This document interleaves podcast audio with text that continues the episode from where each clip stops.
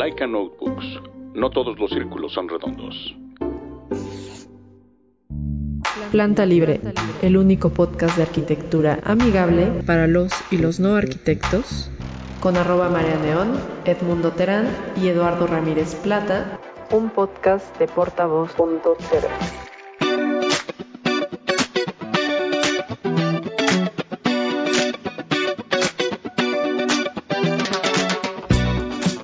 Hola amigos.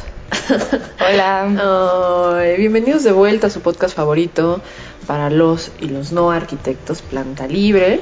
Yo soy arroba María Neón Yo soy arroba Ursulup. Y Edmundo Terán no está con nosotros el día de hoy porque creo que se lo comió Santa Fe. Entonces te mandamos un saludo, querido Mundo. Esperamos que estés por acá pronto. Y como Mundo tampoco, o sea, como Mundo no estuvo, pues no está nuestro querido amigo Jacinto Mezcalero, que ya nos han preguntado muchas veces si es una persona y ya les dijimos que no es una persona. Es un ente onírico, etéreo y amable con nuestros corazones. Entonces te extrañamos, Jacinto. Y eh, no dejen de seguirnos en nuestra página de Facebook, Planta Libre, en Twitter como arroba planta libre guion bajo, que ahí nos tienen medio olvidados, y en Instagram como arroba plantalibre.podcast. Ahí luego tenemos dinámicas, una que otra variedad, y, las fotografías de nuestros invitados. Entonces denle cariño, compártanlo. Y eh, un saludo, ah, pues también sigue por acá Víctor Volcán, señor Laika Notebooks, bienvenido. Muchas gracias. Hola de nuevo. No dejen de visitar su página en www.laikanotebooks.com y repite porque pues las, las- las buenas cosas siempre queremos una segunda parte. Se quedó Y- una semana completa. Se quedó una semana completa aquí viviendo. No Al-. Alba ya estaba así de ¿y ahora cómo sacamos a este hombre de aquí? Eric León, bienvenido de vuelta. Hola, ¿cómo están? Y quiero hacer quiero una- un agradecimiento a Bren, a nuestra querida Bren, que es quien hace posible que el podcast llegue con una descripción y muchísimas de las publicaciones que ven en nuestras redes, pues vienen. Dice Bren, yo pongo mi pequeño granito de arena, pero es un gran, gran, gran, gran, gran, gran, grano Gran, de- gran, grano. gran, gran, gran, gran, porque nos hace la vida un poco más fácil eh, en términos administrativos podcasteros. Entonces, Bren, como siempre, que es la primera en escuchar esto, gracias por apoyarnos. Gracias. Gracias. Gracias. Gracias, Bren. Muchas gracias. Gracias, Bren. Que suenen las campanas, por Gracias, favor. Bren. Y eh, pues vamos a hablar hoy particular, digo, quedamos como bien prendidos de, de Museoma, pero aprovechando que estás por acá, queremos hablar de diseño, ¿no? Porque pues tú estuviste como en un proyecto bien interesante de aquí de la Ciudad de México. Sabemos, queridos amigos que nos escuchan en Colombia, en Bolivia, en Chile, Argentina, nos escriben de Brasil, nos escriben de... Nos han escrito un chorro de lugares, de Costa Rica, nos escriben de Cuba, nos escriben luego de Brasil, eh, que hay muchísima gente que practica su español con nosotros, entonces lo sentimos mucho, que nuestro español no sea tan... eh, que es muy mexicanizado, Académico. ¿no? Que es, sí, exacto. Chilango. Muy chilango. Chilanguis. Eh, per- perdón a nuestros amigos del interior de la República, nuestros amigos de... ¿Cómo le decía Chabelo? Los amigos de... Los cuates de provincia. Cuates- Ah, el señor Aguilera. güey. Saludos a nuestros cuates de provincia. Hola. Ahora sí, ahora sí les vamos a decir siempre, amigos. Eh, a los cuates de la provincia, eh, que, que también no la deben de pasar tan bien escuchándonos.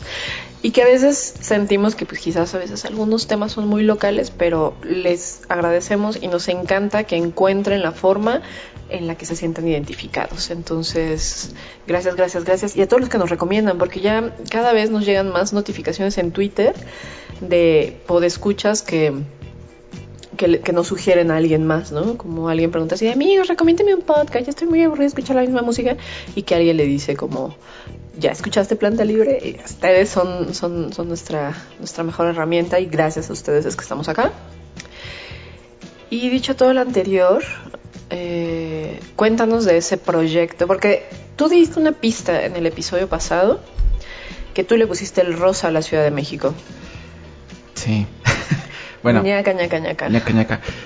Pues bueno, eh, sí, eh, yo estuve trabajando en una agencia que justo había eh, participado, digamos, en este especie de concurso en donde eh, el proyecto era justo llevar la comunicación social de la ciudad y pues bueno, fuimos la agencia que que llevó todo eso unos cuantos años. Eh, para empezar, digamos, y es algo que a mí siempre me gusta ser muy claro, y creo que eso es algo que le hace falta mucho a los diseñadores, a mi punto de vista es decir que no lo hice yo solo, sino que fue un grupo de personas, muchas personas que estuvieron involucradas en ese proyecto. De una de ellas justo fue Jessica, estuvo fue parte de- de- del equipo en el que, que yo conformé. Entonces, pues sí, había comunicadores, había publicistas, había diseñadores como yo.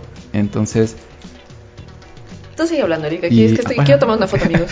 entonces, eh, pues justo eso, ¿no? O sea, Ay, yo, Úrsula. yo fui la que, yo fui la que, Yo fui la yo fui la que. Es mi culpa, perdón, Perdón, me distraigo, no, no soy bueno haciendo dos cosas a la vez. Hola. Vamos a hacer una pequeña pausa como de... Listo, ya foto. Bien monotas todos Sí, así. no, pero- Entonces, eh. No, no sé, no sé. Y Erika así de, no, no, no, multitasking, no, no, los hombres no, no, estamos no. hechos para esto. Por favor, estoy sudando. Eh, Estás sudando, amigos. Doy fe. Sí, sí, sí, este, es muy fácil. Entonces, bueno, retomando esta parte, sí me, me, gustaría decirlo, ¿no? O sea, yo no soy, no fue un one-man show, fue un, un proyecto de casi cuatro años en donde participó mucha, mucha gente, del, del pues, de, esas, de esas personas que fueron parte del equipo, pues estuvieron a mi cargo, muchos diseñadores, algunos comunicadores, otros publicistas, entonces obviamente yo tenía jefes también y, y, pues gracias a ellos que nos dieron la confianza, pues yo fui parte de este proyecto de la Ciudad de México. ¿En qué consistió mi participación? Pues básicamente fue analizar eh, lo que estaba haciendo la comunicación social de, de la ciudad eh, a partir del diseño. Yo no soy publicista, soy diseñador gráfico, estudié en la Universidad Nacional Autónoma de México. Epa. Sí. Vamos a empezar.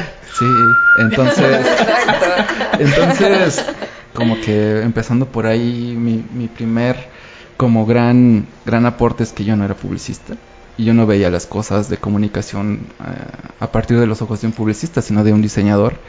Y pues tenía ejemplos, como todos tenemos, como arquitectos en su caso, pues de otros países, de otras ciudades, en los que pues, aspira a ser como Ámsterdam, como Londres, como Nueva York. Tengo de hacer una pregunta, ya no aguanto más.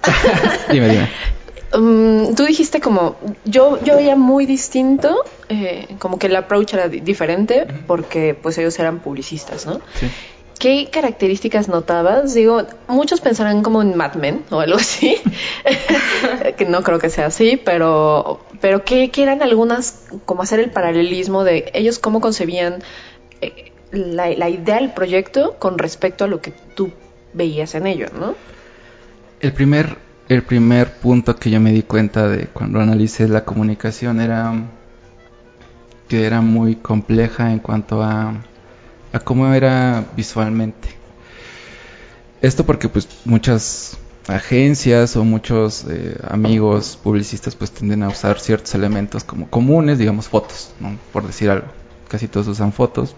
Que es mucho más fácil, ¿no? mucho más fácil para comunicar y, y, pues sí, obviamente dependiendo del mensaje uno usa los las cosas que están ahí para para aprovechar, pero a mí personalmente era pues a ver, te ponen enfrente un proyecto como una ciudad y tienes la oportunidad de hacer propuestas como diseñador y pues si siempre estuviste como con este paralelismo con la comunicación publicitaria, es así, bueno, pues yo no quiero usar fotos, quiero usar el color como una herramienta poderosa, quiero usar la tipografía como elemento principal en la comunicación, vamos a usar ilustraciones, vamos a usar este el análisis del- de, de los datos, hacer encuestas, como tener en cuenta a la persona. Muchas veces la publicidad, eh, y ese es a veces su problema, que no, que no le habla más que a sí misma, no le habla a la gente. Entonces, eh, muchas marcas, pues, pues son multinacionales y pues tienen, tienen lenguajes, pues digamos que vienen de agencias pues, globales de otros países y como que no están enfocadas en el público. Pero eso es gravísimo, ¿no? Porque la publicidad tendría que ir dirigida hacia el consumidor, ¿o no? Es que, bueno, Bueno, es que también hablar de una ciudad Sí. Y de un producto es otro Es, boleto, es- ¿no? es otra cosa. Entonces, eh, Sí, ese, pero- ese es lo interesante, creo, del tema. O sea, Y creo los que... mensajes, perdón, te interrumpí horrible. No, dime, dime, dime. No, que creo que los mensajes son como bien diferentes, ¿no? Una cosa es como cómprame, consúmeme y otra cosa es apropiate, ¿no? Y Ah. creo que sí lo lograron muchísimo con esa identidad de la ciudad, porque justo hace rato hablábamos en Bambalinas que yo no me acuerdo bien cuáles eran las imágenes anteriores. No, Ni- antes del CDMX. Ajá. Mm, pues estaba el ángel así como medio mal dibujado, ¿no? De Mancera, ¿no? No, No, de Ebrard. Ebrard, sí, cierto. Y Ah, del de de, Ebrard, y sí. del del Y de, de nuestro señor Sí. presidente, pues no, Ah, así verdad. no me acuerdo bien. Es el, era una combinación del escudo de armas con como un códice de Tenochtitlán, Valle de Anáhuac, algo así. Entonces Mm. era como unir los dos mundos. Aburrido. Sí. eh, entonces, pues creo que también hay que decir una cosa y, y a mí siempre me gusta como hacer la aclaración. Yo, Eric León, no diseñé el CDMX. Eso fue otra persona, otro estudio. Porque pues sí, de repente se puede confundir y creo que es muy, muy fácil caer en así yo hice todo porque Sí, sí. muchas veces se tiende a eso, pero yo no, o sea, yo creo que sí hay que darle su crédito, no recuerdo bien quién hizo el CDMX, que todavía sigue vigente, de hecho, y, y qué bueno que lo que lo sigue, le siguen dando continuidad, ahora con, con verdes, ya no rosas, pero sí, Pues que también fue un trabajo, o sea, fue un trabajo muy importante y muy bien hecho. O sea, ese CDMX, independientemente de qué administración estuviera en turno, hablando en términos de identidad, de términos de, de hablar de una ciudad y de darle una personalidad a una ciudad, creo que es un muy buen trabajo para que lo, lo achicharres como en una hoja y lo tires, ¿no? Claro, sí, además es, es dinero, es inversión, fueron, Claro. fueron muchas cosas. Y creo que esa parte de la apropiación, digo yo, como, como una especie de background que yo tenía, pues siempre fue como la identidad del metro. Cuando nosotros entramos a esta, eh, digamos, especie de concurso, pues para mí era, quiero o queremos o lo que tendríamos que hacer no es aspirar a hacer una campaña, sino que es hacer una identidad para una ciudad que a la que le digas a las personas, vamos, imagínense ustedes que le digan a alguien, a un chilango, vamos a cambiar el color del logo del metro de naranja a verde, nada, nada más, es- Sí, claro. perdón, soy muy grosero. Eh, no, eso no, eso no puede ser, o sea, porque está, está tan en el en las personas que ya lo sienten como suyo. Entonces, si tú le dices a, a un citadino que le vas a hacer ese cambio, tal vez, pues sí, se vaya a exaltar. Y pues, pues justo era lo que nosotros buscábamos con el rosa, con el bética, con el negro y con esta serie de comunicaciones que hablaran, que le hablaran a las, de- o sea, que le hablaran al ciudadano como si la ciudad fuera una persona, como un, un par, digamos, ¿no? Entonces, eso para nosotros era muy importante, ha sido uno de los proyectos mucho más complicados, pero pero muy, o sea, me- Gratificante, sí, es- ¿no? es- cada Sí. que hablo de él me emociona mucho porque pues muy pocos van a poder decir que hicieron una identidad para la ciudad, ¿no? Y a mí me tocó hacer como todos los lineamientos, hacer este manual para la gente que estuviera en contacto con la identidad, eh, hacer miles de borradores, miles de, de correcciones, eh, hablar en un lenguaje sobre todo que fuera para cualquier persona. O sea, una persona que no fuera diseñador. O sea, así como este podcast que no solo es para arquitectos, el manual tenía que ser no solo para diseñadores. Y entonces encontrar ahí el lenguaje que no sea tan técnico de, oye, es que la medida de X tiene que ser. Así de, o sea, Ya me imagino así la, la, la tipografía acotada, ¿no? Sí, Qué no, pesadilla. Y, cuando, y, y la verdad es que no tengo ningún problema en decirlo. O sea, yo cometí esos primeros eh, borradores con, con esos errores, digamos, y me hicieron esas observaciones, ¿no? De, a ver, Eric, eh, tienes que hablar un lenguaje que cualquier persona lo pueda entender. Porque no sabemos, la identidad está en, en tantas manos que no sabes eh, quién la va a usar y no todos son diseñadores, entonces tienes que ser lo más claro posible. Para decir, bueno, rojo no se va a usar, verde no se va a usar, solo vamos a usar el rosa, que es eh, dentro del CMYK es el magenta 100%, no hay no hay que 85 de tal, de 85 del otro, no. Sí, se imprime igual. Es, es magenta 100% siempre, negro 100% siempre. Y ya. a, partir de ahí empezamos como a decir, bueno, ya esos primeros eh, pasos, la tipografía no, va a ser helvética. ¿Por qué helvética? Porque pues, es- es de- en la lectura de lejos se lee bien, porque tiene un buen peso y sobre todo porque tenía un montón de variantes. Entonces, si ustedes ven helvética, si tienen esa curiosidad, hasta hay una película. eh, ¿Cómo se llama? se llama helvética. Así nada más. Sí, se llama helvética. Mm, Sí, y de hecho esta creo que les va a y interesar el mucho. título está escrito en Helvética. Helvética. Y el póster y el la póster son las letras de Helvética, así, como el abecedario. Son unos genios. Sí, y, y está padre porque ese director, eh, búsquenlo, se llama Gary Huswit, Huswit o algo así. Eh, hizo, esa fue su primera película, fue Helvética. Después hizo una que se llama Objectified, que de hecho es eh, parte de los regalos, estoy adelantando, que vamos a dar. Eh, son unas bonitas postales de un decálogo de un diseñador industrial que se llama Dieter Rams, es alemán. Y él sale entrevistado en esa película y habla un poco del diseño industrial. Y después, la última de esa trilogía es sobre, sobre arquitectura y se llama Urbanized. Entonces es como este gran, eh, esta gran trilogía del diseño de pues, se fue de lo particular a lo general porque pues, para los que no sepan, el diseño gráfico surge directamente de, de la Bauhaus, de la arquitectura, entonces pues todo está conectado amigos. Y después Gary Huswit hace una película más de Dieter Rams. Entonces, esa también es muy recomendable. Está creo que en, en iTunes o algo así. Y pues bueno, eso. Me encanta cuando incluyen películas en, la de- Sí. en las descripciones. Yo pensé que iba, yo hacía el chiste como que si había una película como de Comic Sans. Porque porque recuerdo que así Sansari en uno de sus stand-ups hace, hace esa broma como de, si nosotros nos pusiéramos a pensar, yo creo que así Sansari tiene más o menos nuestra edad, o sea, treintón, y, y hace el chiste sobre, eh, si nosotros nos vamos a pensar en las generaciones pasadas, como la generación de nuestros padres, ellos, hablando de tipografía, serían Times New Roadman, ¿no? O sea, como... Y dice, y nosotros, pensándolo bien, somos Comic Sans. y, y así, ¿por qué tenemos que ser Comic Sans, no? Entonces, bueno, si usted no tiene ni idea de lo que estamos hablando, sálvese usted.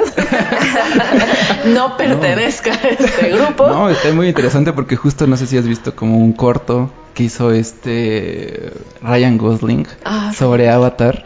Y es así, él es diseñador, entonces está como muy... Estamos hablando de Ryan Gosling. Sí, Ryan, sí, sí, sí, creo que lo hizo para Saturday, Saturday Night Live, algo así. Te amo. Y, y él, y- y él es diseñador, entonces así de, ah, eh, no puede dormir, ¿no? Véanlo, no los voy a spoilear, pero así de, ¿cómo pudieron usar esa tipografía en la película de Avatar? Así, que sí, no, y es que no lo puedo entender, o sea, habiendo tantas tipografías, escogieron esta tipografía, ¿no?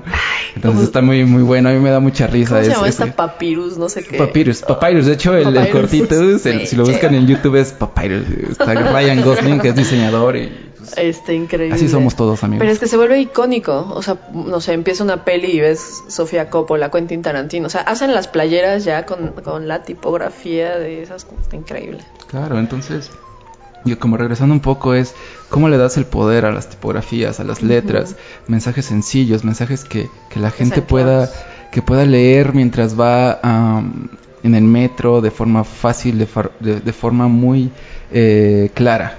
Porque pues uno, eh, los golpes que, que tienes como de, de contacto con, con el público en el metro, pues es de segundos. O sea, no, no puedes estar teniendo un mensaje en una esquina y después una foto, hay mucha información. Entonces, como comunicadores, porque los diseñadores somos eso, somos comunicadores, eh, pues tenemos que pensar en, en ello. No podemos poner una tipografía pequeña, una papyrus. Eh, entonces, tenemos que ir pensando en esas cosas y, y creo que eso fue lo interesante de trabajar en la ciudad, ¿no? Como, Qué como padre. ponerte, y ni siquiera es ponerte, porque tú eres un ciudadano. Ajá. Entonces no es que, ay, me tengo que poner en los zapatos de una persona. No, eh, haz comunicación como, como la que te gustaría ver a ti. Oye, y conocer un montón de gente bien interesante, ¿no? También. Claro, sí, o sea, creo que Como. dentro de esa, de ese vorágine, digamos, de comunicación y de campañas y de, y de cosas que teníamos que hacer rápidamente, pues llegaban como estos pequeños caramelos, ¿no? De, oye Eric, eh, ¿qué crees? Así, no, ¿qué pasó? Una campaña para mañana. no, eh, es que eh, hay un hay un proyecto que pues requiere como, como trabajar con un, un diseñador que pues, creo que te gusta, ¿no? Ah, sí. No, pues me tocó trabajar un, un poquito con Lance Wyman, que pues ha sido como una gran base de mi de mis conocimientos como diseñador. De hecho, eh, digamos que eh, por él yo escogí ser diseñador, digamos, por, por el metro, por las Olimpiadas. Entonces, pues conoces a uno de tus ídolos y dices, bueno, de repente, Qué emoción. de repente dices, ay, no, ya quiero, no, no, quiero regarla, amigos, pero bueno, eh, fue, fue muy interesante. Desafortunadamente el proyecto en el que yo trabajé con él, pues no, no llegó conmigo a, a realizarse, pero me dio un poquito de gusto agridulce, porque pues la identidad que sacaron el gobierno de esta administración de, de Sheinbaum, eh, pues la sacó y dices, bueno, pues al menos ahí está, ¿no? Y, y qué bueno haber estado un poco inmerso en todo ese proceso y que sí lo hayan implementado, porque Y no le decías, aquí, aquí está su copia, señor Lance, señor. sí, ¿no? Ya. Y- que tenga buen día, señor Lance, señor. Con permiso, señor Lance, señor. Sí, no, y, y- y la verdad es que ahí es cuando también te das cuenta eh, de qué tan humilde pueden ser esas personas. Uy, ¿no? sí. Así de, Y cómo trabajan, ¿no? Es así como fascinante. y, y sobre todo que te tratan como, como un par, Mm. porque no hay esta eh, diferenciación de, ah, ¿tú quién eres? No, pues soy yo ahí un diseñador de, de la agencia. Ah, no, Ah, no, tú no me puedes hablar. Diseñador 2. Vete a, a la sala de espera, ¿no? No, era como, bueno, ¿tú quién eres? No, pues soy Eric, ta, ta, ta, ta, ta, ta. Ah, ok, ok, ok, pues mira, eh, hay que hacer esto, yo imagino esto, est- aquí están mis bocetos, porque pues Lance hace una cosa como muy extraña para estos días, que es mantener un diario, de, Mm. así, tal cual, físico, como una laica gigante, eh, donde Ah, pone como... buena idea. ¿Qué pasó, Víctor? ¡Caramba! ¡Caramba, Víctor! perdón. Se me fue, dice. se me Sí, fue. se me fue. Entonces, eh, era, era muy divertida las juntas, a veces pues era nada más estar ahí escuchándolo, ¿no? Wow. Y te digo, o sea, al final... Ya tenías que haber documentado eso. sí, o sea, a ver, les tengo que estar diciendo todo lo que, no, sí, no, obviamente pues sí, eh, eh, es como muy muy padre tener ahí los archivos, Sí, tener los manuales, claro. tener como las fotos, todo este proceso de cómo cómo llegó el logo de Covici que están están eh, usando ahorita. Está padre. Sí fue cambiando, obviamente no es la identidad como, como yo la vi, como yo la, la ayudé un poco a desarrollar, pero están elementos que dices, ah, ya sé de dónde salió eso, yo sé por qué es una X, yo sé por qué es esto, eh, porque en algunas zonas de la ciudad hay como estas, eh, pues, no sé cómo se llaman, cuadros de piedra en el suelo que tienen la M y la X y dices, ay, a ver amigos, de ahí salió todo lo demás. Entonces, a veces es nada más como ir viendo pequeñas eh, cositas que están ahí en las calles y te van dando como pistas de, de dónde van saliendo las cosas. Entonces, pues sí fue muy, muy, muy interesante. Pero que habla de, de, mucha observación, ¿no? Para llegar a algo, no nada, fue como... ¿Qué es lo que hemos platicado en muchas ocasiones, ¿no? Como la inspiración, eh, la creatividad nos llegan, que de pronto esta musa que desciende del Olimpo y te besa y tú ya así como, wow, ¿no? Si no, no me acuerdo dónde leí, que lo he leído en varias ocasiones, que dice, bueno, la inspiración te tiene que encontrar trabajando, ¿no? O sea, y la gente con la que te rodeas y también son personas creativas que están trabajando, que están haciendo cosas, que tienen inquietudes, que eso es bien importante, ¿no? O sea, la inspiración viene de una inquietud. Eh, pues todo el tiempo está esta retroalimentación de, bueno, ¿qué vamos a hacer, no? Y te sientas y cheleas y platicas y luego terminas cocinando cosas bien interesantes, eh, pues a raíz de, de, algo que te mueve, ¿no? Sí, claro, y, y- creo que el diseño, justo lo que eh, me quedó como lo que decías al principio, ¿no? De, perdón que seamos tan chilangos, pero creo que la parte importante, al menos como yo veo el diseño, es que, que no necesita de, de un idioma. O sea, tú puedes hacer un buen diseño y, y puede, puede llegar a impactar a alguien en, el- en otra parte del mundo. Y ese, ese es como el poder del diseño a veces, ¿no? Cuando haces un diseño digamos que no está anclado a algo y lo haces como universal es cuando cuando se vuelve interesante porque es un reto mucho mayor no estás pensando en ti como creador porque algo que a mí me gusta decir es, bueno, me siento orgulloso de decir que soy diseñador, porque yo lo que hago es estar pensando en cómo comunicarle a la gente. Yo no soy artista, yo no, yo no pretendo serlo. Eh, entonces, como que cuando te quitas ese, esa ilusión de la cabeza de, ay, todo lo que haga voy a ser artista, pues no, creo que eventualmente el tiempo dirá, dirá si vas a estar, si tu trabajo va a estar en un museo o no. Y pues eso ha pasado con el diseño, ¿no? De repente vas al MoMA y ves un, un mapa del subterráneo de Nueva York que hizo Massimo Vignelli y, y, la gente probablemente se quede porque está un mapa aquí, ¿no? Pero pues el valor está ahí, ¿no? Eh, cómo, cómo fue hecho, quién lo hizo, en qué momento, por qué, qué significó para la ciudad en la que fue creado. Entonces, pues todo eso también es como muy, muy importante para uno como diseñador, ¿no? Pensar en, en no, no que vas a ser famoso, sino en que tu, tu proyecto o tu, tu forma de ver el mundo, pues comunica lo que quieres, ¿no? No me acuerdo dónde estaba viendo de el logotipo, bueno, sí sería un logotipo creo, de I Love New York.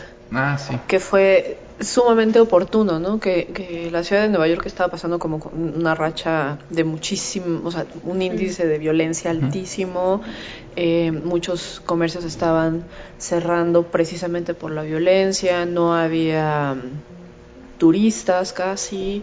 Eh, pues estaba subiendo como en una especie de ciudad gótica. Y, y, de pronto no recuerdo el nombre del diseñador, les prometo que voy a investigarlo. Milton Glaser. Ahí está, bien, entonces, perfecto.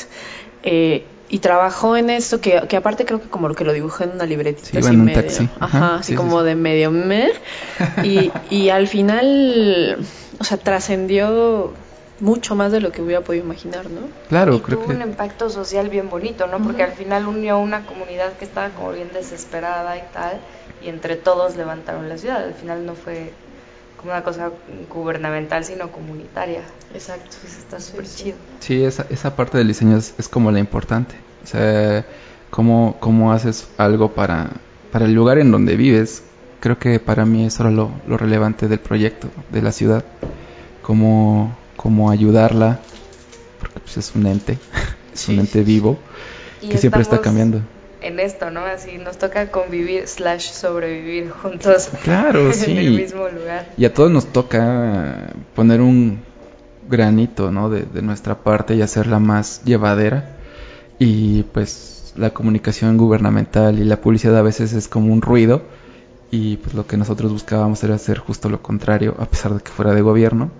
Y pues se siente bonito hasta cierto punto que cuando le dijeron a, las, a los ciudadanos que iba a cambiar de color, eh, pues muchos se sobresaltaron y dijeron que por qué, ¿no? Y, Sabí- sabíamos que lo iban a cambiar y está bien, es parte de la idiosincrasia del país, pero, pero se siente bien que en algo que tú participaste la gente lo haya como adoptado tanto que digas, híjole, pues ¿por qué lo van a cambiar si funciona, no? A veces ese es el error de, como dice Alejandro Magallanes, que es con, con quien trabajo ahorita, de pues no, no hay que arreglar lo que no está dañado, ¿no? Entonces, pues bueno, a veces eso lo perdemos de vista. Ahora, el decálogo del buen diseño, que es, que es como el tema, el, el tema ahí por debajito del agua, aprovechando que ya estás por acá. Y el primero, eh, el buen diseño es innovador. Sí, o sea, esta, esta parte del decálogo, como dije, es Dieter, Dieter Rams, un diseñador industrial eh, de Alemania. Justo él, él como que tenía esta, esta idea de llevar a su marca en la que trabajaba, que es Brown. De hecho, todavía existe, pero fue evolucionando. Él ya no es parte de Brown como tal. Entonces, pues de repente pues fue creciendo y se le fueron eh, pues se fue fue anotando como esto. ¿Por qué tiene que ser innovador? Porque así tiene que ser el diseño, tiene que irse adaptando un poco al, al tiempo, a la gente y tiene que ir eh, proponiendo cosas nuevas. O sea, no no locuras, sino siempre pensando en, en que la gente pues no es la que no puedo yo diseñar ahorita y pensar que dentro de 10 años a esa persona le va a seguir funcionando algo, sino que justo tienes que ir encontrando esas pequeñas innovaciones y esos cambios para que el producto siga manteniendo su vigencia, ¿no? Y estos chavos que piensan como estos chavos estos chavos que piensan de innovar es como tratar de descubrir el hilo negro, ¿no? O sea, de mm, ¿por qué seguimos tomando la cerveza en botellas? ¿no? Hagamos un, un contenedor que no sea plástico, que sea, que tampoco sea un polímero, pero que después de que te tomas la cerveza te la puedas comer. O sea, el- ¿Qué pasa con eso, no? Porque de pronto hay mucha gente de verdad creyendo que en primera la creatividad tiene que desembo- desembocar precisamente en innovación y la innovación tiene que ser algo nunca antes visto, ¿no? Sí. O sea, así como de tan tararán tras de la cortina. Entonces, Sí. no sé qué piensen de eso ustedes. Yo creo que eso tiene una cosa ahí con un problema bien profundo que es ya todo está tan acelerado que nadie se detiene a pensar cuál es el problema real, ¿no? O sea, como que ya no existe esta cosa de, a ver, vamos a tomarnos dos minutos para diseñar, a ver, cu- cuál es el problema y vamos a proponer soluciones. Y no es como estar sacando y sacando y sacando y sacando cosas como en esta lógica de consumismo que es ya de todo, ¿no? O sea, consumes diseño, consumes arquitectura, consumes libros y es una saturación tal que te subes a ese tren y ya estás inventando botellas reciclables que ya existen o cosas así. Sí, no, y además eh, a veces hasta puedes generar un problema más. O sea, no, Exacto. no estás no estás resolviendo mucho, porque a veces crees, no, es que si uso este papel y así, así, así, y dices, bueno, si analizas como nuestros amigos de Laika que analizan todo, bueno, tal vez hasta es más contaminante usar ese papel en el proceso, porque si te adentras ya mucho en las raíces de los procesos, pues muchas veces ciertos procesos es, es, es como más dañino que, que otros. Digo, yo no soy diseñador industrial, pero supongo que, que eso puede, puede ocurrir, ¿no? Entonces eso es de lo que habla este Dieter. No, que además, eh, y lo decía muy bien Ursu, ¿no? Eh, creemos que hay siempre un problema, ¿no? Y lo dijiste también hace rato, no siempre algo está mal, pero a fuerzas es como, no, no, no, ya no tomemos en latas, ¿no? Ya no utilicemos X, oye, bueno, hay que realmente hacer un análisis profundo de si se necesita, no se necesita, se puede mejorar o no, se puede optimizar el proceso, sí o no, pero quizás no forzosamente tienes que cambiar por completo el objeto y sí conocer todos los procesos de fabricación porque puedes omitir un montón de cosas que a la larga pueden ser contraproducentes, ¿no? Claro, sí, sí, sí. Entonces, Sí, y no sé si, creo que lo leí en uno de los puntos, pero también como que creo que una de las premisas, o al menos para mí del diseño, es mantenerlo simple. O sea, cuando ya algo le tuviste que dar dos vueltas para proponer una solución, ya no estás en el camino correcto. Y aunque eso implica que, que asumas un fracaso, que asumas, no sé, echar para atrás años de trabajo, o sea, sí creo que la simpleza es un componente que hace que se vuelva funcional. claro. Sí, ¿no? Y, y- y creo que, bueno, hay, hay que aclarar también dentro de todas estas cosas, em, ningún decálogo o palabra de un diseñador es ya, sí, el hecho y es ley. A mí me gustan estos puntos porque, pues porque me gusta uno, el diseñador, y lo que hace es algo muy personal y creo que es vigente todavía, pero no es que no puedas cuestionarlo. Creo que también parte del trabajo del diseñador es cuestionarlo todo. De hecho, está, está bueno el, documental que les dije del diseño industrial de Objectified porque entrevistan a, a Johnny Ive, que era hasta hace unas semanas el diseñador en jefe de Apple. Sí, bueno, pues es que es, es como hasta cierto punto eh, enfermizo llegar así de, no, es que cómo, cómo mejoramos esto, cómo mejoramos lo otro, qué materiales y eso así es, es como esta búsqueda de cuestionarte a ti mismo y lo que has hecho antes, ¿no? Entonces, para mí como diseñador, y creo que es como nuestra responsabilidad, es, es poner en la mesa que sí te pudiste haber equivocado y, la verdad es que no pasa nada. O sea, n- si te equivocas, digo, no sé, yo hablo desde mi, de lo que hago y pues igual sí involucra imprimir otra vez, eh, no, no es que eh, tenga que volver a hacer el edificio o algo así, pero de eso se trata también la carrera, ¿no? De ir aprendiendo de tus errores y, y ir mejorándolo todo. Sí. Segundo, el buen diseño es estético. Sí, eso, eso creo que es, es mm, muy personal a veces. ¿Qué ¿no? La- entiendes tú la, por la- la estética? estética, Exacto. ¿no? Porque sí. pues para, para lo que a mí es estético, pues igual para Víctor, para ustedes no lo es, ¿no? Entonces... Para ti, eh, ¿qué es estético, Vic? Ah, oh, breve paréntesis. Yo siempre interrumpo mucho, amigos. Perdónenme. No, no quiero, pero si no se me va la idea y luego ya. Se supone que estético es aquello que es naturalmente bello, ¿no? Bajo un bajo algo sistematizado, hasta donde yo sé. Entonces, depende de los principios que tomes, es aquello que vas a tomar como estética, ¿no? Pero la ventaja de tenerlo en ese concepto es como la jerarquización de ciertas cosas. ¿No? Sí. Eso. Y no sé. Ay, perdón, no. ¿No? Yo también interrumpo mucho, como pueden ver. Eh, no sé si voy a decir una barbaridad, pero yo relacionaba mucho la estética con cómo tu cerebro percibe las cosas. Entre más simétrica- simétricas y predecibles son, te producen menos estrés, entonces puedes como estar mucho más cómodo y tranquilo con lo que está pasando a tu alrededor. Entonces también ese diseño a partir de que pueda ser simétrico o que Balanceado, ¿no? Equilibrado. Sí, justo equilibrado, te, te puede resultar bello solo porque te transmite como, o bueno, tu cerebro lo asocia como, ah, esto no me está causando un problema ni... ni... Sí, suena muy lógico. Sí, o sea, creo que este, este decálogo, manifiesto, como lo quieran ver, surge de cómo Dieter eh, fue adoptando esta filosofía para los productos que hacía en Brown. Y ustedes ven como lo que hizo él eh, para la marca, se darán cuenta que son, son elementos muy económicos, digamos, en cuanto no hay tanto ruido en los, en los productos, son, son formas geométricas muy sencillas, muy simples, que le dan hasta cierto punto una especie de eh, universalidad a los productos. O sea, sí eran enfocados a un público objetivo, que era Alemania en los años 60, 70, 50, que pues venían saliendo de una cosa horripilante, que fue la Segunda Guerra Mundial. Entonces, pues cómo van evolucionando a partir de, pues ya no pueden hacer productos en masa con maderas finas como tal vez eran antes, ¿no?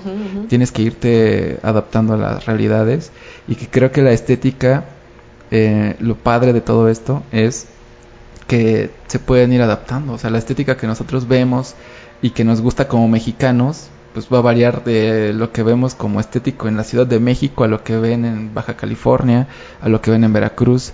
Cada quien tiene sus códigos y eso es lo interesante del diseño, que te tienes que ir adaptando a quién lo va a comprar, a quién lo va a consumir, a quién lo va a ver. Entonces, eh, ese es, es como para mí lo, relevante de, este decálogo, ¿no? Que, que te dejas ciertos puntos para que los pienses, pero que no son como reglas. así de, "Es que Si haces estos 10 puntos, tu diseño va a ser genial, sino que tienes que ir eh, conociendo tu propia eh, realidad y tu propio entorno para ir diseñando conforme a las necesidades. Sobre todo porque no hay una, o sea, no hay una guía.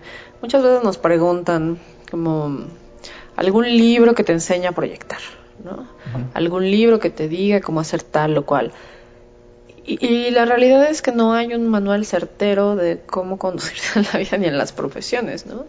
Creo que mucho es práctica, creo que mucho es observación y mucho es empatía, ¿no? Ser empático con qué hay alrededor, ser, ser- empático con una situación política, con una situación social, histórica, con los materiales que hay a la mano en ese momento. Eso es innovación y eso es ir aprendiendo las cosas sacándote las cosas de la manga como que es un poco más complicado, ¿no? Tratar de, no sé, luego hay veces cuando revisas proyectos o algo de, de estudiantes, pues sí sucede que ves como este chavo no está entendiendo la poligonal, o sea, no está prestando atención a las curvas de nivel, no está prestando atención a todas esas pequeñas cosas que te van, que son las pistas de cómo tienes que abordarlo, ¿no? Dónde tienes tus vistas, dónde te da el sol, entonces todas esas son elementos que pareciera como que nada más son para llenar el previo al programa arquitectónico, hablando nosotros de arquitectura, eh, pero la realidad es que son todas las pistas para acercarte a un diseño eficiente. ¿No? Que eso para mí es como muy importante, no nada más de, ay, es que vi en Architectural Digest un análogo que está bien padre y lo voy a meter con calzador a la poligonal y, y realmente no funciona, ¿no? No, y que para innovar también tienes que estar muy consciente de la memoria histórica que rodea todo, o sea, tanto el contexto como tangible como el intangible, porque si no se vuelven justo como unos elefantes blancos ahí. Bien raros. Fritos.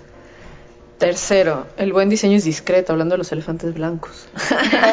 Creo que de lo que se trata es como darle el menor ruido posible a la gente para que entienda tu mensaje, hablando de diseño y comunicación. Y, de eso se trata, ¿no? De, no poner cosas que no, que no ayudan al mensaje, a entenderlo. Esto de la discreción, pues también es, es distinta, o sea, como yo lo veo, como lo pueden ver los demás. Entonces, eh, para mí, por ejemplo, el diseño discreto, en la, hablando de lo que yo hice eh, en mis proyectos o lo que hago en mis proyectos, es cómo haces con menos comunicar más, ¿no? Entonces, cuando a mí me tocó hacer la identidad del Cervantino, eh, pues es una tradición de, carteles como muy artísticos, muy, eh, pues sí, de, de grandes diseñadores y pues mi diseño era como muy económico, muy discreto hasta cierto punto porque yo no tenía ninguna intención, como dije, de ser artista y de ser el cartel que va a cambiarlo todo, que como diseñador creo que eso muchos lo buscan, pero más bien es pensar en un sistema que funcionara para todas las aplicaciones. Eh, siempre lo vi así.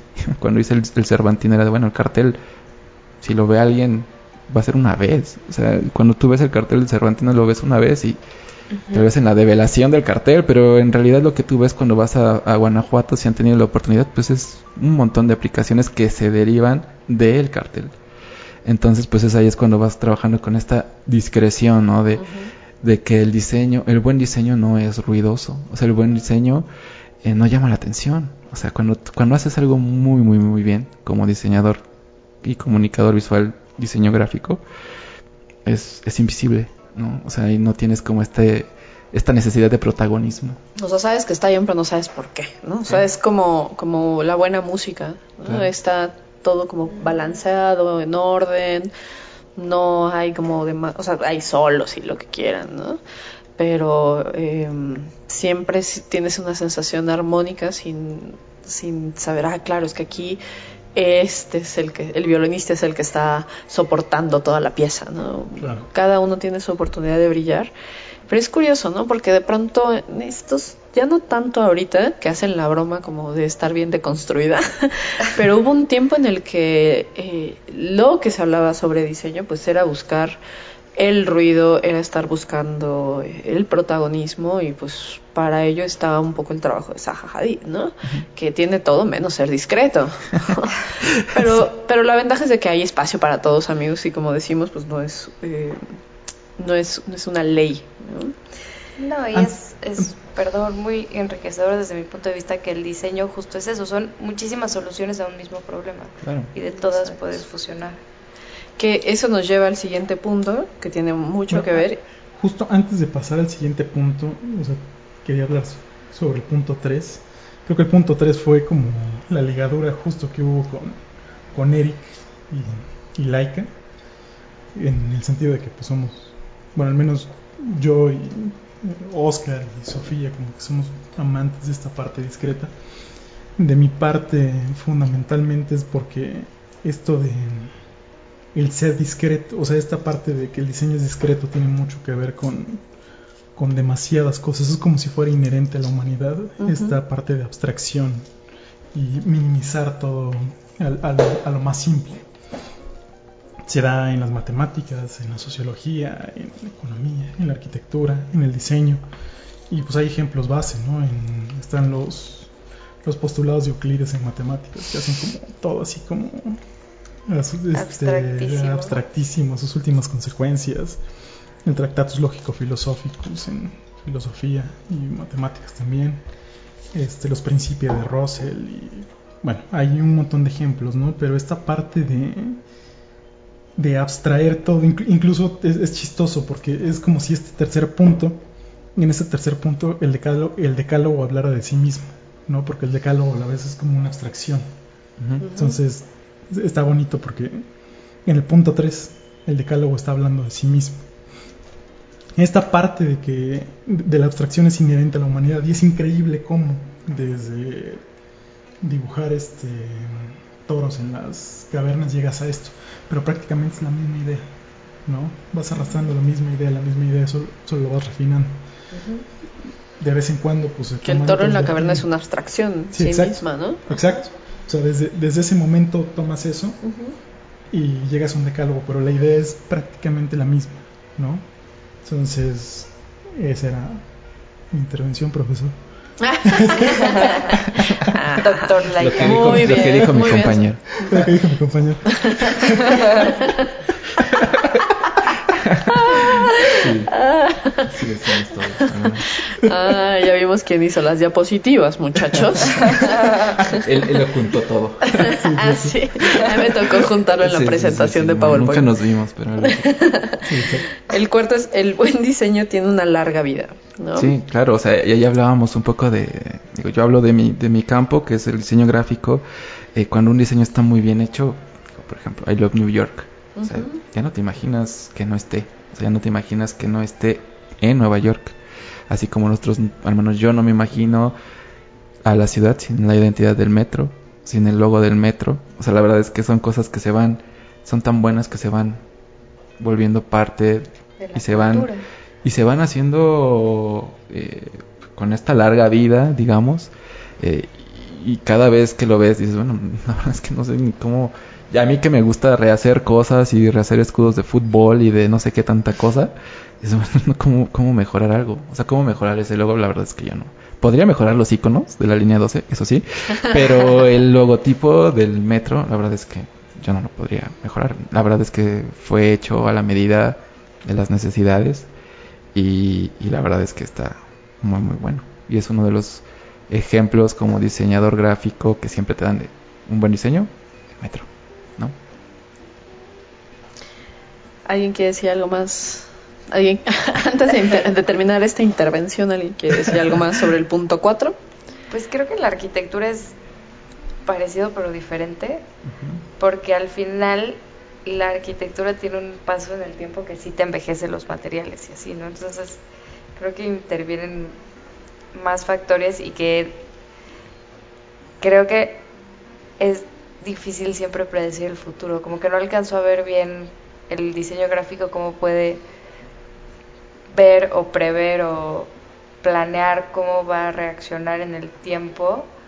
La arquitectura como que es funcional porque te permite desarrollar las actividades de la mejor forma, ¿no? Pero el diseño como que ahí me queda el que lo hace Mm. atemporal. Yo, yo sobre tu idea pensaría que eh, en la arquitectura sucede algo muy peculiar, ¿no? Cuando está muy bien hecho, aunque los materiales envejezcan, terminan cobrando un nuevo valor, ¿no? Pensando, por ejemplo, en unas casas de la- en la Roma, ¿no? que de pronto empiezan a hacer este trabajo de no hay que buscar que se parezca o que, o que asemeje la atmósfera. Es que estoy leyendo Asuntor, amigos, y hay estas atmósferas. Este, que, que, que asemeje la atmósfera de ese momento, ¿no? O sea, como que está, tiene una cuestión ahí con la nostalgia. Ajá. Eh, la nostalgia del espacio, ¿no? Que fueron los espacios lo suficientemente flexibles para Exacto. permitir para alojar perdurar. cosas. Ajá, exacto. Eh, pero ah, eh, hablando como yo pensando en tipografías o, di- o diseño gráfico, de pronto también eh, cobran una identidad propia. Y hablábamos hace ratito, lo mencionamos sobre lo- estos directores que tienen una tipografía especial para, en todas sus películas sale la misma tipografía, ¿no? O eh, no es que nos estén pagando los de la bipolar, pero ellos, el documental de Bellas de Noche, etcétera, también están re- eh, regresaron o se puso como en auge mediante la nostalgia, pues estas tipografías que Como asemejaban, ajá, exacto. Y otra vez la gente que hacía rótulos y los pintaba a mano, pues volvieron a tener un montón de chamba, ¿no? Quiero pensar que sí y, y hay que hay que ir por aquello, ¿no? Entonces, eh, o, los, o los letreros de los, eh, de los establecimientos en los pueblos mágicos, ¿no? Que también Mm. son muy peculiares. Entonces, eh, creo que esa es la forma en la que podrían eh, perdurar, ¿no? Que, cre- que sean tan fuertes que terminen como echando raíz en la memoria colectiva del lugar y que de esa forma pues sean como para muchísimo tiempo, ¿no? O sea, no sé. Parsons, por ejemplo, Harvard que tiene una tipografía es esa, ¿no? Sí. Entonces, quizás a Sí. mí se me ocurre. ¿eh? Sí, no, y además es, es como esta apropiación de la gente, porque a diferencia de lo que hace Víctor, nosotros lo que hacemos no es ciencia, no es que yo te pueda garantizar así, mira, si usamos rosa y usamos helvética, esto va, a- va a perdurar Durar. toda la vida, Claro, porque no son, no son Porque depende de la científicamente- gente también, Exacto, ¿no? o sea, creo que es también la continuidad que le dé la, la, la marca, la ciudad, lo que sea. Eh, depende de muchos factores que, que también van cambiando, ¿no? O sea, creo que ahí sí nos diferenciamos bastante de, de los arquitectos y de otras ramas más científicas que pues muchas veces uno puede estar ahí desvelándose y pensar así, este, este logo con esta tipografía va a pegar muy, muy recio. Y pues no, o sea, puede que no, puede que sí. Eso, eso dependerá de... Factor Y eso es algo muy importante, amigos. El diseño, no se crean que solo es un logo, es, es un lenguaje, es como comunicas, son muchas cosas. Lo que hicimos para la ciudad es un buen ejemplo. O sea, la ciudad no es el CDMX, fueron muchas otras cosas que lo fueron enriqueciendo y lo fueron haciendo como mucho más este eh, estable y sólido como idea. Que ahora el punto 5 sería el buen diseño respeta el medio ambiente. Sí, Nos vamos a tener que ir rápido, nos quedan como 10 minutos. Sí. Bueno, pues eso, eso creo que pues, está ahí, ¿no? O sea, no, no 15. hay como Sí, no tanto hay que mucho. explicar. Es, es justo lo que creo que en estos momentos hace mucha falta. No pensar como diseñador eh, ególatra que, que vives, en, vives solo. Decir, no, a ver, hay un planeta que hay que cuidar. Hay que ser muy económicos desde, desde tu desde tu carrera, como lo que decíamos, ¿no? Yo tengo que pensar en que tengo un pliego de 90 por 60 y tengo que aprovecharlo al máximo Sí, sí. porque sé que si no lo aprovecho al máximo voy a desperdiciar sus arbolitos, ¿no? O sea, entonces de eso se trata, de, de que pienses más allá de tu de tu egoísmo artístico, diseñístico y pienses un poco más en, en todo lo demás. Es una chambota. Ya lo hemos platicado, ¿verdad, Víctor? Sí. Víctor así de... Sí, bueno, y el siguiente, ahora ya me adelanto, es eh, el buen diseño es un, hace un producto útil y pues es eso, o sea, si no si no funciona, si no no cubre una necesidad, en verdad es un buen diseño. Es, es como un, un cuestionamiento que te tienes que hacer a ti mismo, ¿no? De, ¿esta silla va a mejorar en algo al mundo? ¿O nada más es un ejercicio que haces como diseñador que también es válido? Y decir, bueno, pues sí, también hay que ser sincero y decir, bueno, esto solo es un ejercicio para mí, quería hacerlo con este material, pero en realidad no lo puedo producir en masa porque pues Claro. en realidad esto nadie lo, no va a ser útil para nadie. A es- veces hay que dejar de lado Ajá. esta, esta Las inquietudes personales. Claro.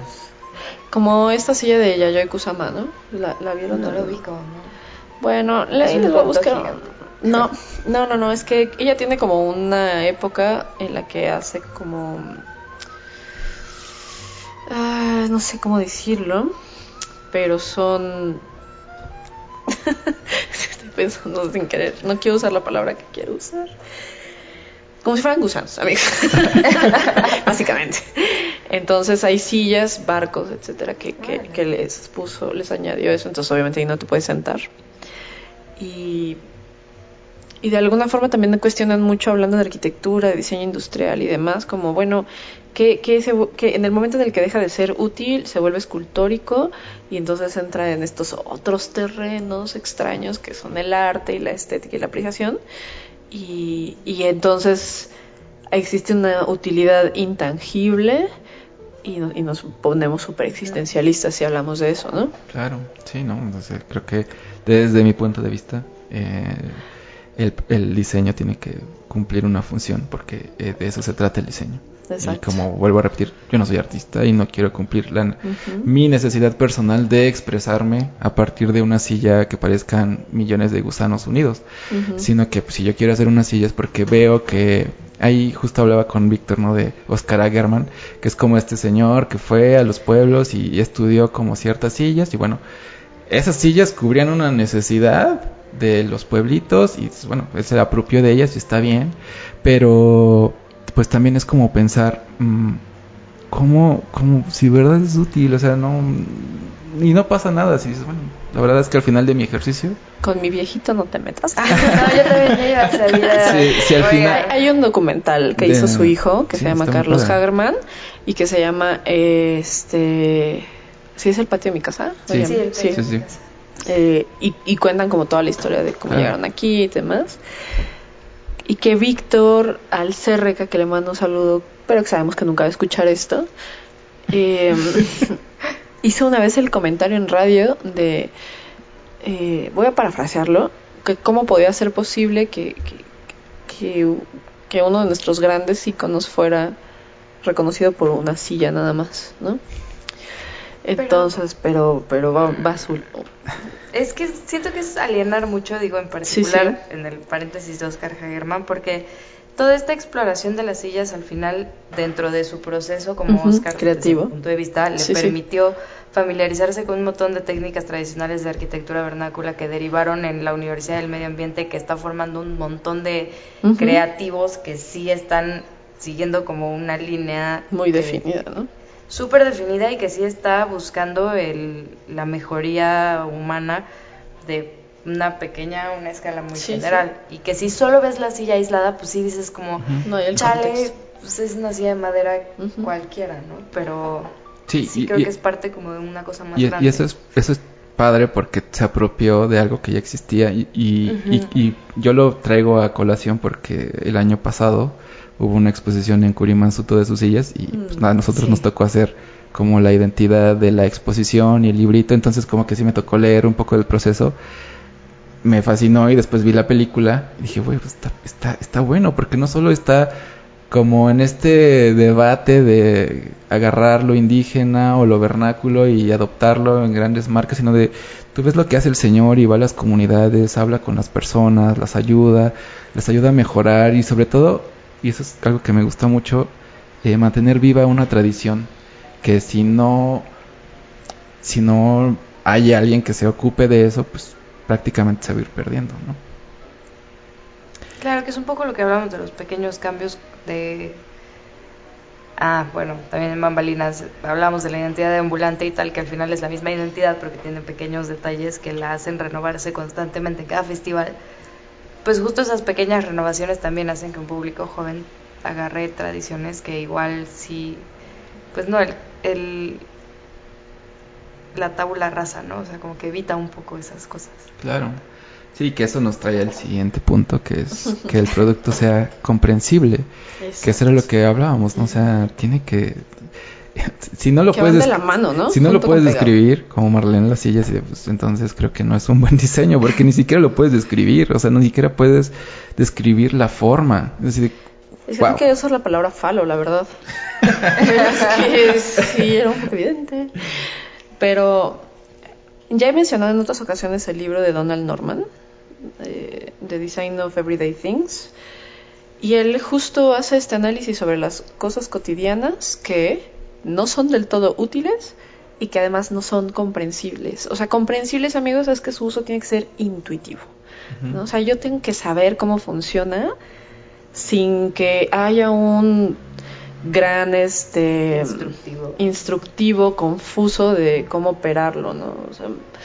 O, que los mandos y demás, ya lo hemos platicado en muchas ocasiones, pero por ejemplo los audífonos de, de, de iPhone, ¿no?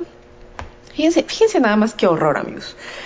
Tú los usas, subes y bajas el volumen me, con, con, los dos botoncitos, todo bien hasta ahí, pero tiene un botón imperceptible al tacto en medio con el que cambia, pausas y pones reproducción. Un toque, pausas o, o, o reproduces. Dos toques es para adelantar. Y tres toques es para retroceder. Entonces, ¿cuándo intuitivamente vas a saber eso? Un día que te equivoques, ¿no? Pero yo siempre, yo eso de los tres toques lo aprendí ya así como mucho tiempo después.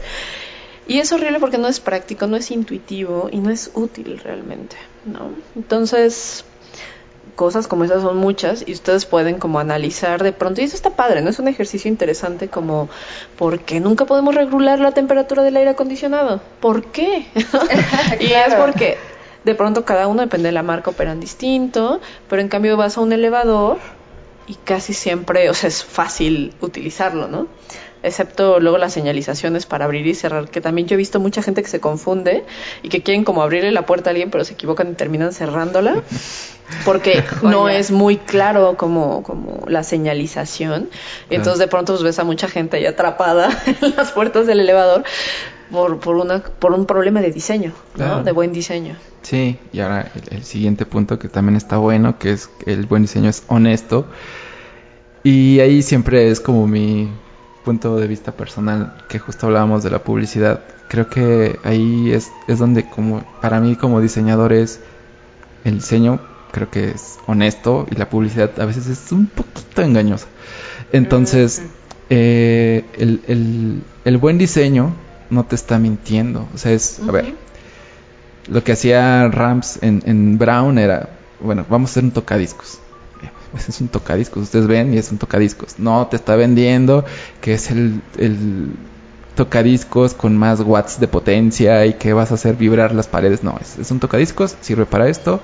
Estos son los tres botones que tienes que usar: prendido, apagado y play y lo que sea, y ya. Entonces, muchas de estas cosas eh, son las que retomó Jonathan Ive para Apple. Y de hecho, pues él siempre ha dicho, y en el documental este que hablamos, pues él dice, pues la verdad es que si, sin Dieter no existiría lo que es hoy Mac. Entonces, de ahí es como la relevancia de este diseñador alemán. Y el siguiente punto es... Lo, lo iba a decir yo. Bueno, Eh, ya habíamos dicho que el diseño tiene que ser honesto, el buen diseño tiene que ser honesto. Sí. ¿Ya? Sí, sí. Ok. Eh, el noveno, el buen diseño es consciente de sus detalles. Ah, ese es súper bonito. Sí. Súper bonito.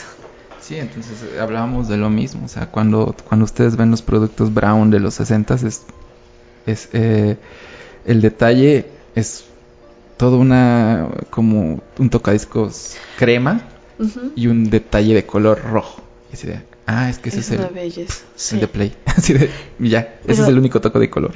Por eso creo que también estamos tan enganchados de pronto como con cierta época del diseño industrial, ya desde que existe propiamente como diseño industrial, porque las cosas estaban hechas de otra forma, ¿no? O sea, como realmente cuidado, o sea, cada uno de los detalles, las manijas, dónde, dónde se ponía el logotipo, o sea, eran como muy, muy, muy cuidadosos en la forma en la que diseñaban y ahorita no sé, amigo. O sea, yo he visto unos tenis horrorosos que dices como, ¿qué pedo con eso? No sé. Digo, independientemente del gusto que seas. Que un día hay que hablar de la oscilación del gusto, Ursu, porque es un temazo. Sí. Pero, pero a veces, no sé si ahorita ya hay tanta saturación de... mm, ¿Cómo decirlo? De estímulos que entonces ya no hay atención en el detalle, sino es como ser más ruidoso, más ruidoso que el de la competencia, ser eh, más llamativo, tener más cosas, cuando lo importante en realidad son estos pequeños detallitos que hacen que, que, que- que realmente esté balanceado, que sea estético, que sea útil y no Y que te dure un buen rato, ¿no? Exacto. Que- es parte del detalle, ¿no?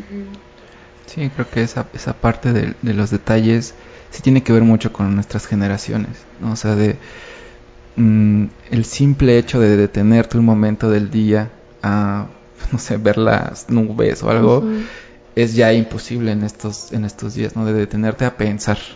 Eh, a veces como diseñadores, y pues nos pasa, digo, no pasa nada.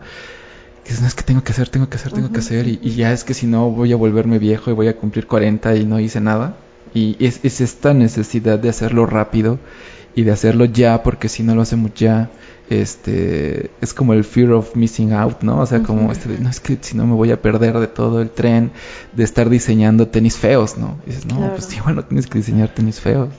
Tal vez tienes que detenerte a pensar por qué funcionan esos tenis feos o por qué funcionan estos, por qué, nos, por qué los crocs se siguen vendiendo. Eh, es, una gran pregunta. Es una gran... y... ¿Y por qué hay inversión zapatillas? O sea, sí, eso sí, con tacón, zapato tacón, sí, ¿no? Y, y creo que es eso, o sea, cuesta trabajo porque es, somos parte de una sociedad y, una pues, inercia, ¿no? y, somos parte de algo mucho más grande que nosotros mismos, pero no cuesta nada, ¿no? O sea, de lo, ah, como hablando ya un poco de, de Laika y de Setka, que pues justo me decía Víctor, ¿no? Eh, pues vamos a hacerla, vamos a reimprimirla. Y así de, no, pues ya creo que tuve tiempo suficiente para repensarla. Y se quedó así, ¿qué? ¿La vas a hacer otra vez? No, por favor. y, y, y, sí, amigos, va a haber una nueva Setka. Pero obedece justo a que pues me gusta escuchar a la gente que la usa. Y muchos me dijeron, oye, ¿por qué no hay hojas blancas? Dice, mmm, Yo también me pregunté. Hmm, ¿Por qué? Y ahí sí obedeció como a una, una cosa muy personal. Uh -huh. El primer, de hecho fue el primer proyecto que trabajé es que con tú súper estructurado en tu línea de pensamiento, sí. ¿no? O sea, sí. y de diseño. Claro, entonces yo soy muy de la vieja escuela en donde uh -huh. pues, hay un proceso, primero investigo, después hago mis notas, después boceto. Y era algo que sacaba mucho de, de onda a, a, mis compañeros publicistas, ¿no? Porque ellos bocetaban directo en Photoshop. Y así, no, pero es que yo necesito mi libreta y mi lápiz claro. y después paso a todo lo demás. Entonces, pues Setka 1 obedeció a ese proceso que, que se lo vendí muy bien a, a mi amigo Víctor y creyó todo. entonces... Eh, tenía lógica. Sí, tenía, que tiene tenía, lógica. tenía lógica. Y bueno, entonces, pues, pues a mí se me olvidó poner el blanco porque personalmente tengo tal vez hasta una especie de pavor al blanco, ¿no? Es siento que no tengo, siento que no tengo límites, entonces cuando yo cuando yo veo una retícula siento que, que, está todo contenido y ahí es donde tengo que hacer todo mi trabajo. Entonces, pues sí son estas pequeñas cosas y yo le dije a, a Víctor, creo que la dos, pues obedeciendo a estas cosas que yo mismo digo del diseño es escuchar a la gente y decir, bueno, pues igual no pasa nada si hay hojas blancas, ¿no? Entonces, creo que eso lo haría mucho más este eh, Diverso, adoptado ¿no? por, por la gente y digas, ah, sí me está funcionando, porque pues, como dijimos, si un producto no es funcional para el que lo compra, pues, entonces no tiene ninguna razón de existir. Que fíjate que yo prefiero las hojas blancas siempre. Sí. O sea, Mucha la gente. retícula para mí es, siendo que me limita, ¿no? A que la letra sea de tal tamaño, a que incluso cuando proyecte, eso me pasa mucho, empiezo a hipermodular. ¿No? Okay. Y entonces ya como que todas las recámaras las estoy haciendo de, de, de, de medidas super moduladas y a veces en arquitectura regateas eh, los centímetros, ¿no? Sí, o sea, hay veces que 5 centímetros, 10 centímetros le dan un sentido mucho más proporcionado al espacio que si te vas a veces a las medidas este no que exacto ¿no? industriales o que las modulas de una forma que no sé o sea que todas las ventanas yo yo por ejemplo proyecto mucho con ventanas de 240 o sea mi vano es de 240 pero hay ocasiones que ya cuando estoy viendo en fachada pues ese 240 no se ve muy bien en proporción con toda la fachada entonces ahí con el dolor de mi corazón pues tienes que dejar de, o sea, tengo que ser más chica o a veces más grande, entonces, claro. si trabajo con cuadrícula, me, yo solita me, me, me, pongo mucho el pie. Claro. Y a veces en blanco pues haces una mini cuadrícula y ya como... Ahora mide 1,20. Exacto, exacto, exacto, sí, exacto. Sí, sí. Y el último es el diseño, es buen diseño en su más mínima expresión, ¿no? Que es lo que hablábamos. Entre menos, para mí, como Eric, eh, se vea mi trabajo, eh, no, no digamos que no me gusta que se vea, pero que no llame la atención. Y me pasa mucho en los libros, y eso es algo que he aprendido con Magallanes, eh, todos los elementos tienen que, que estar por una razón, y si, si los pones muy chiquitos, pues mejor no los pongas. Si se va a leer, se tiene que leer bien. Y cuando tú haces un buen libro, ni siquiera se nota el diseño. porque pues lo que quieres es leerlo y que las hojas y que las fotos, si son de arquitectura, que son estos libros gordísimos, carísimos, hermosos, pues tú lo que quieres comunicar es el edificio y el proceso del arquitecto, no mi diseño editorial. El diseño editorial es eh, el acompañante de toda esta obra y los grandes libros son aquellos en donde no llama la atención mi tipografía Papyrus, ¿no? Sino la tipografía Times New Roman tal vez o Bodoni o estas Caslon que pues por algo han subsistido tus años y son, son tipografías que tienen más de 100 años y pues por algo siguen ahí. Entonces el diseño es eso, o sea, no le tengan miedo a que sea transparente, no le tengan miedo a que no esté su firma, amigos, no le tengan miedo a que eh, no esté su nombre ahí eh, presente en su diseño y que, y que se vea grandote, sino que, sea tu mano, ¿no? Si es que se tiene que ver la mano del diseñador. Sí, no, que le pongas más diseño, ¿no? Eh, sino que es eso. el buen diseño es el que no es, no es más ni menos. Es lo que es. Y así funciona. Y así es como se debe de hacer. Y pues siempre obedeciendo a una lógica de, del espectador. ¿no? no tanto en qué quieres tú como diseñador hacer y qué caprichos se te ocurrieron después de ver el blog de diseño que ves todos los días, ¿no? Pero eh, yo quiero hacer más una pregunta antes. No sé si Úrsula ahorita también tenga otras dudillas. Pero cuando, cuando se observa tu trabajo, de alguna forma, em, siempre, siempre termina muy bien balanceado, con muchos elementos contrastantes. O sea, tú, tú tienes. Em, vas cambiando de. Es que, ¿cómo podría decirlo? Ay, Marlene. Sí, con esas palabras. sí, caray. que, pasas del punto a la línea y de pronto al espacio relleno y a los vacíos. Entonces, hay como, como, como muchos elementos básicos del diseño, ¿no? Como dije, el punto, línea, etcétera. Y, terminas como haciéndolos danzar entre ellos, ¿no? que eso es como lo más padre y eh, colocándolo, por ejemplo, en capas muy sutiles, ¿no? ahorita estamos viendo, este, les vamos a poner una foto de lo que nos dejó por acá, pero cómo lo metes en capas y al mismo tiempo los cambios son muy sutiles en el peso que tienen las partes del, de tu trabajo, ¿no? A veces es un poquito difícil explicarlo cuando no se está viendo. Me imagino que ustedes si lo escuchan es como, ¡ya dilo! ¿No? Así como, como el papá de Homero, ¿no? Así de, ¡ya dime cómo es eso, por favor! Pero, por ejemplo, en el, en el logotipo del Museo MA, es curioso porque se nota que está que está diseñado, ¿no? Sí, podría parecer sencillo, algunos dirán como, ay, pues eso qué chiste, ¿no? Pero realmente que se entienda, que sea legible, el peso que tiene la tipografía, todo eso para mí eh, habla de mucho conocimiento y manejo de los recursos de, de, comunicación gráfica, ¿no? Sí como también apenas leí que hablaban de los dibujos de los arquitectos, de los planos arquitectónicos, y que a veces nosotros cometemos el error de, el lenguaje arquitectónico es tan, tan bonito, ¿no? de, representación gráfica, que nos perdemos entre todas estas calidades de líneas, que nos perdemos entre los hatch y poner las plantas, y entonces de pronto el plano se ve muy bonito, pero no estamos poniendo atención en qué nos está hablando el plano, ¿no? Y en este caso de tu trabajo, pues el lenguaje es completamente distinto, ¿no?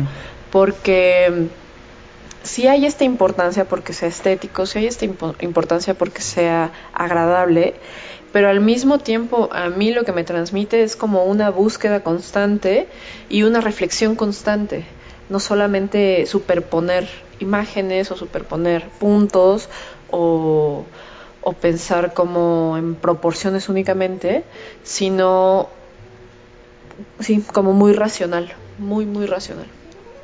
Oh, wow.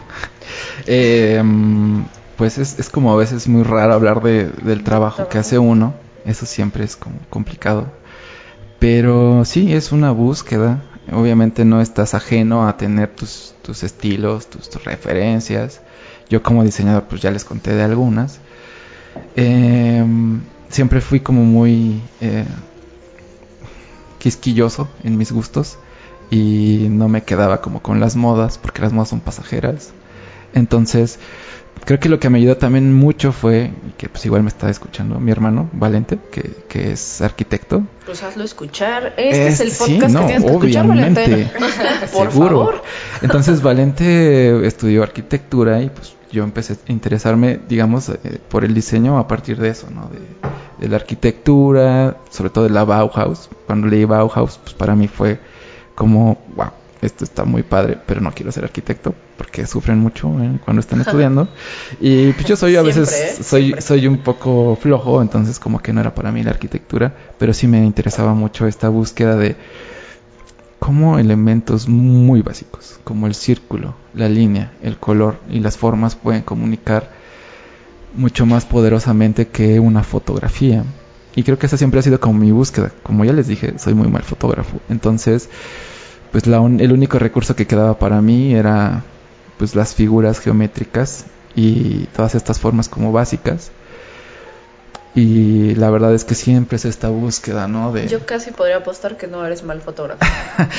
no soy tan bueno. No me gusta lo que hago. O sea, el ojo que tienes. Ah, bueno, no, no, creo que ahí sí había una cosa que me decía una persona con la que trabajé es, es que no es que seas malo, sino que más bien no te gustan tus fotos o tus dibujos. bueno, porque no es, no las puedes controlar como controlas la gráfica. Exacto, sí. Eh, Ahí está tu respuesta. Cuando, entonces, con, las figuras, y sobre todo es esta cosa como persona, de como hasta un reto, de cómo haces con circulitos y líneas y dos colores comunicar algo y que la gente cuando lo vea y que hasta tú mismo lo veas digas, ah, no, yo hice esto chingón. qué padre, qué, qué, qué, qué divertido. Y sobre todo ya que vean estas postales de Dieter. Y si ven el trabajo de Dieter es hasta como un cierto, como contrario, usar el color que usé o los colores que usé respecto a lo que estoy diciendo de Dieter, que es como muy contenido, pues casi no usa color y los colores que usa son muy apagados, digamos, muy alemán el diseño pues ponerle este toquecito de colores como cómo descontextualizas algo como muy eh, que muchos cuando escuchen Dieter dicen esto tal vez Dieter nunca lo hubiera hecho ¿no? y pues de eso se trata también pero mm, yo he tratado como de incentivar a la gente y yo misma me obligo a mm, no un diseño sobrio tiene que un diseño sobrio elegante etcétera significa que no lleva color o sea, el color es espectacular, o sea, las texturas, hay muchísimo de cómo trabajarlo. Entonces, creo que no, no, no ser sobrio tiene que ser blanco, negro y grises, ¿no? o crudos y se acabó, ¿no? Sino también a veces puede ser como, pues, como decir muchas cosas de una forma muy sobria y elegante utilizando colores mucho más llamativos o el dorado o yo qué sé y, y, y entonces, pues es también quitarte ese miedo, ¿no? De, experimentar y de hacer pruebas y, de contar otras historias con otros recursos y, no sabes a dónde van a llevar, ¿no? Sí, creo que igual para la nueva eh, libreta de Laika con, padre. con arquitectura, bueno, hicimos una edición especial para planta.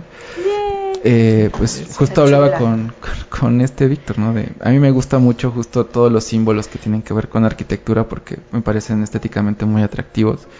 Y dije, vamos a hacer algo con eso. Y entonces pues empezamos a descontextualizar y encontré como estas eh, líneas que son como escalas. La escala gráfica. Entonces dije, ah, esto está muy padre, ¿cómo, ¿cómo hacemos que sea interesante?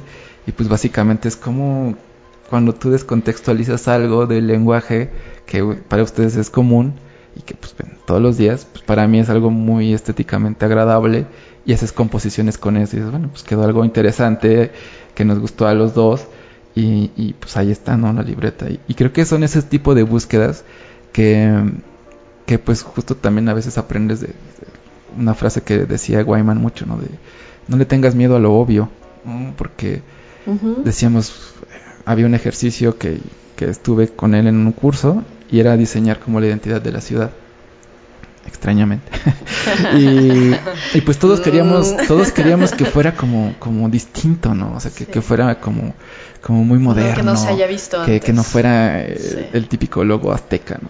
y pues él nos decía es que ustedes son mexicanos Y también tiene que, tiene que pensar en la gente que, que viene a la ciudad y cómo lo reconocen. Entonces no le tengan miedo al obvio.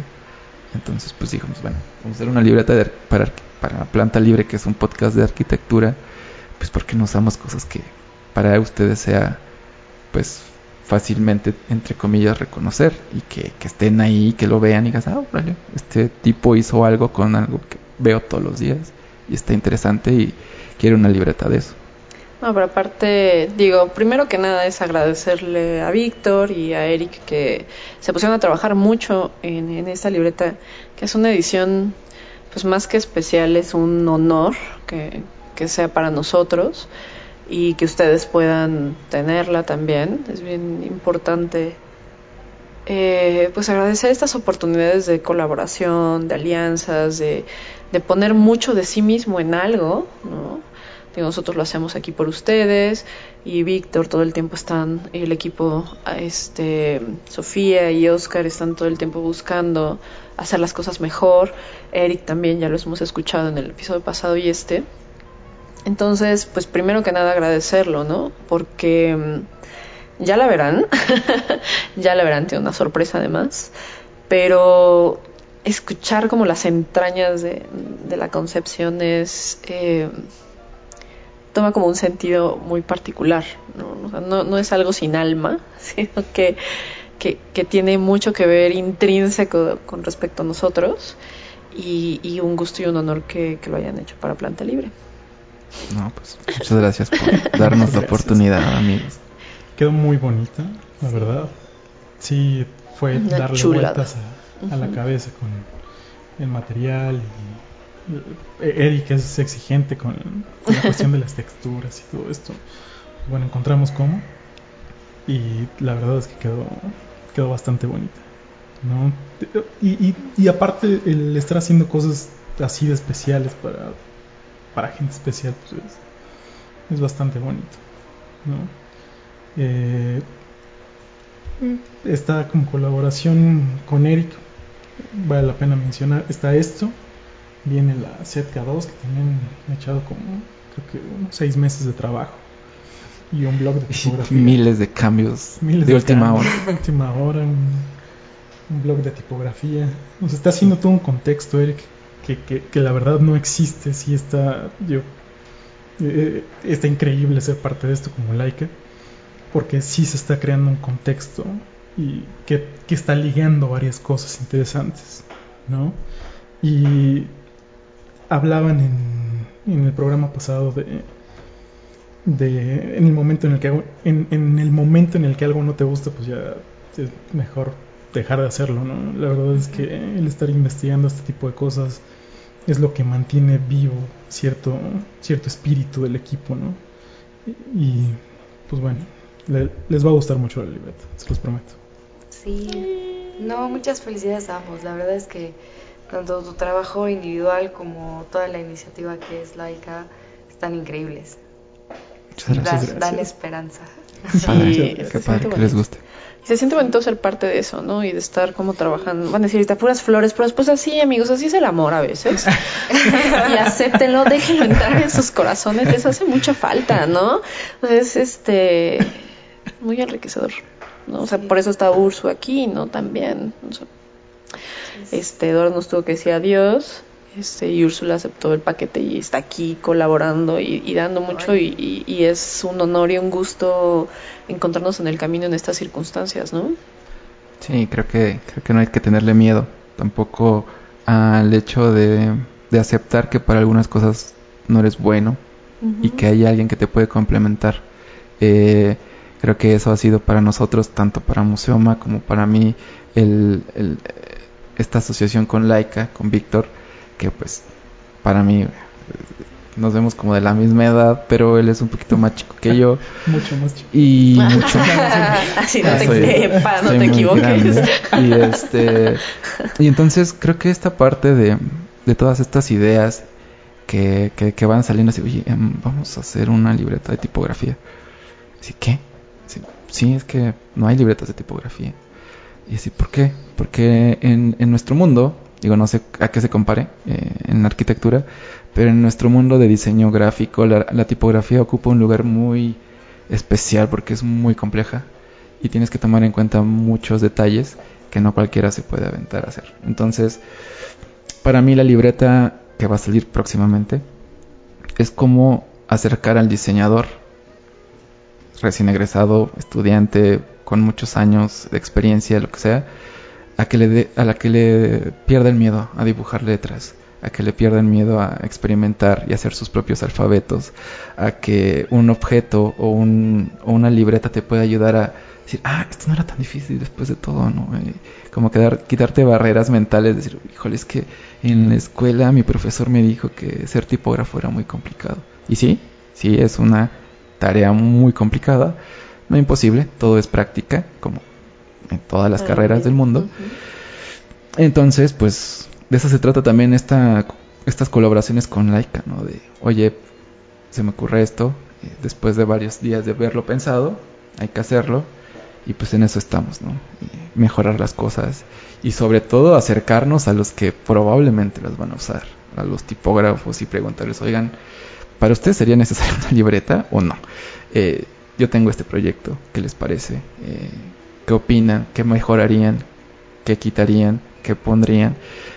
Más hojas blancas, no lo sé. Eh, Malditas hojas blancas. Maldita sea. Y y pues eso, creo que eso es lo, emocionante de todo esto, ¿no? Que no sabes con qué te vas a topar eh, el próximo año, el próximo mes, la próxima semana. Qué gente tan increíble puedas encontrar en, en el camino, ¿no? Sí. Bueno, pues ya nos vamos a tener que ir, amigos, porque Alba ya tiene sueño. Todo siempre está, estamos así la energía de los micrófonos prendidos y el ronquido ahí. No, no, hacemos esto con mucho cariño, pero pues todo lo bueno tiene que terminar en algún momento. Como siempre, pues tienen las puertas abiertas aquí en su casa, ¿no? Y cuando tengan un proyecto nuevo y demás, pues háganoslo saber y aquí vamos a estar para escucharlo y para compartirlo. Eh, bien importante, por cualquier situación, si ustedes este, no lo pudieron anotar en el episodio pasado y demás, repetir dónde pueden este, comprar la guía de Museoma, tus redes y, ya. Bueno, eh, Museoma hay tres formas de adquirirla. Es en línea, en Kichink, así, buscan Museoma, ahí está, con doble S. La otra es eh, físico en la increíble librería que está ahí en la colonia Roma. Y en Rojo Vermelo que está en la Condesa. Y pues si nos escriben en Instagram o Facebook, hacemos entregas eh, personales eh, aquí en esta zona como Narvarte Condesa Roma. Ahí está. Se pueden llevar su foto además. También firmaba este y mi, mis redes pues es Eric con C, importante, solo con C. León Hernández, abreviado Hernández HDZ en todos, en todos lados así. Yo les sugeriría que hagan como un combo amigos. Dicen, bueno, si van a comprar la guía, pues de una vez compren una setka y ya que se las firme. Win-win. Sí, también. Pues sí. Pues sí. También hay libretas de, de Museoma por si quieren y próximamente bolsas de tela. A usted, señor Laika Notebooks. ok, ahora sí empiezo eh, con, con Laika. Arroba Laika Notebooks, Facebook, Instagram. Y yo soy arroba bevolcán en Instagram. Muy bien. Gracias. Y bueno, ¿cómo va a ser la mecánica de las libretas? A ver. No lo sé. Em, pues que nos digan las tres películas. De, uh, Las tres películas de, de, este director norteamericano llamado Gary Huswit. Y los primeros que, que digan, no sé cuántos, eh, se llevan uno. Ok, muy bien. De todas maneras lo vamos a poner en nuestras redes para que estén atentos y, cómo pueden acceder a ellas y demás, ¿no? Perfecto. Perfecto. Pues es todo, queridos amigos. Gracias por escucharnos. No dejen de seguirnos en nuestras redes. Ya saben, nuestra página de Facebook, eh, Planta Libre, que ahora ya también hay reconocimientos para el superfan y cosas así. Entonces, pues bueno, ahí estamos. yo, yo leo todo lo que comentan, todo, para bien y para mal. Eh, gracias por eso en Twitter como arroba plantalibre-bajo, Instagram plantalibre.podcast y yo soy arroba marianeón. Yo soy arroba ursulup. Y ya, adiós Edmundo, lo sentimos que no estés por acá. Un abrazo a todos, un saludo a Eduardo. Besos, besos, besos, besos. Chao.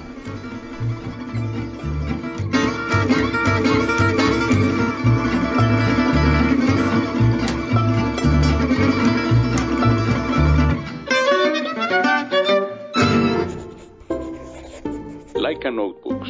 No todos los círculos son redondos.